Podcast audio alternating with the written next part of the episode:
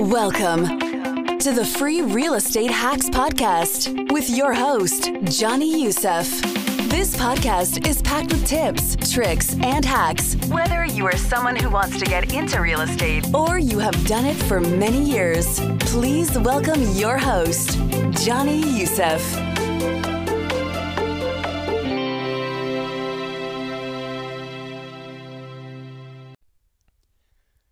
What's up, guys? All right, today we're going to talk about negotiation. So, here's the deal if you are not your own realtor, make sure that you have a good realtor that knows how to negotiate. And if they don't, sometimes a bad realtor or a realtor that can be really good at showing and helping you and signing contracts and all that can be terrible at negotiation, and that's all it takes to either lose the property because of bad negotiation or buy property that you could have saved more money on because you know your your um, realtor was not really smart about negotiating. So I just want to give you a few tips, and if you don't feel good about your realtor's negotiation skills, you can kind of hold their hands and talk to them through it, so that you can help them make sure that they make a wise decision and say the right thing during negotiation. So one of the things I want to encourage you when you negotiate is when you put the offer, if you're a buyer, just make sure that you know what your bottom line is before you put the offer and make sure that you don't start with your bottom line. Because if you start with your bottom line and the client next you know the seller is trying to negotiate and you've already started in your bottom line then they feel like you're not budging at all and they already feel like you're difficult and you're not willing to work with them. So always have a cushion so that um, you are not in a place where you're hurting yourself. Obviously, if it's a great deal and you're dying to have the house and you will pay the full price and there may be other people uh, and high competition on it, then definitely put your highest. But I'm just talking right here about a normal negotiation of a house where you want it, but it's not going to go real quick and you're not dying to get it. Um, that being said, just start with a cushion so that way there's a space and room for negotiating. Uh, secondly, a lot of sellers, especially if they lived in the house, it, it's a sentimental uh, thing for them. You know, a lot of them uh, are just emotional about it. They feel like they're losing something so dear for them. So you want to be sensitive about what you're asking.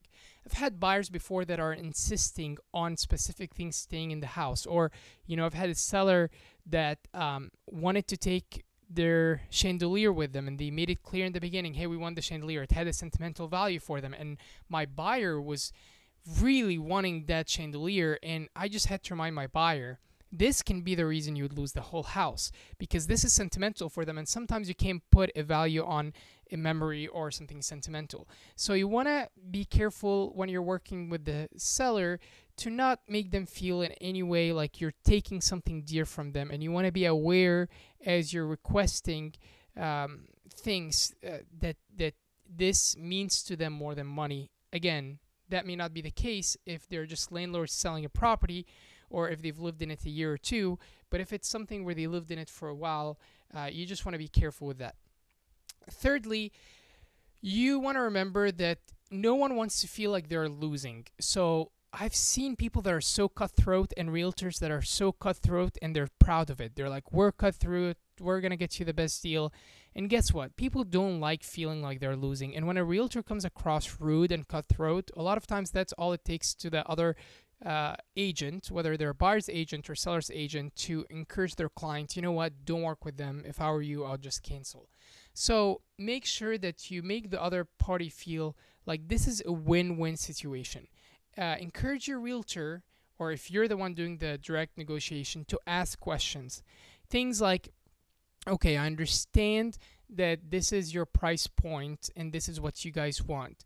But we really need to go down if we can afford that. So, how can we have a win win situation to make sure your client is happy, but to make sure that we can also make this work? When you ask questions like that, people feel like you care and people feel like you want solutions that will work with everyone, not just yourself make sure you listen or have your realtor listen because when you listen to the other party, you can get a lot of hints on what's important to them.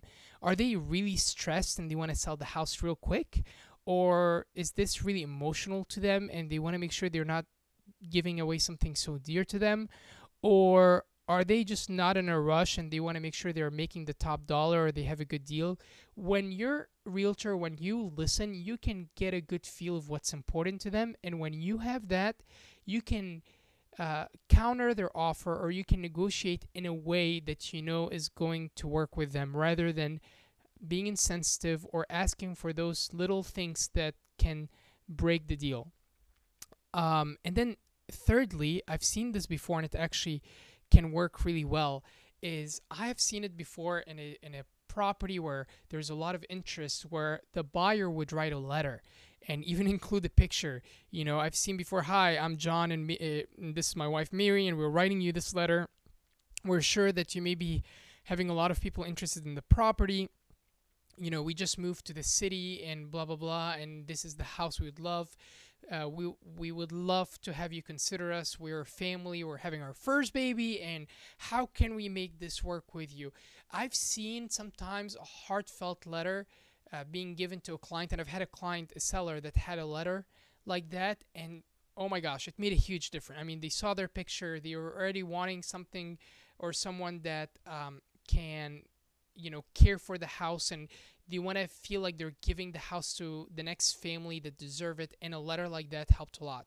So i'm not saying that works for all the situation but sometimes something like that uh, help a lot.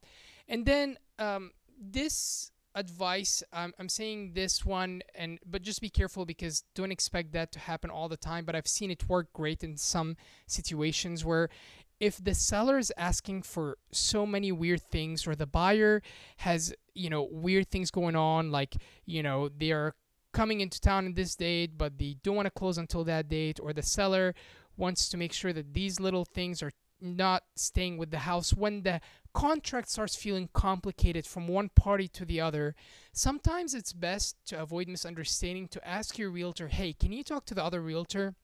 And can we just meet with other client let's sit down at a table together and chat. Maybe when we meet in person we can communicate and we can directly find solutions. Have you ever been in a text group where you know you're in the middle man between two people or whatever and there's just so much miscommunications because you can't see emotions it's all in writing in a text let alone if you're the middleman and you're not the one directly texting the person. And then you realize man there's been a lot of things in the texting process or in the emails that have been confusing and there's a lot of misunderstanding and maybe offense because we were just not there talking about it. And if we would have sat together we could have been able to make this work. So sometimes when things get too complicated in negotiation or in uh, what each party wants and what they can and cannot do sometimes it's worth telling your realtor hey let's see if we can just sit with them at a table have them bring the realtor and you come with us and let's just talk. And I've done that a couple of times and it worked out great. And those are actually, um, those meetings is what made the deal go through.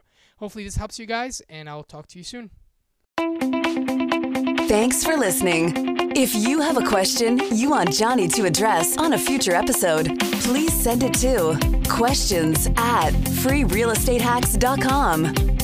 While you're online, make sure you check out the free three part video series available at freerealestatehacks.com.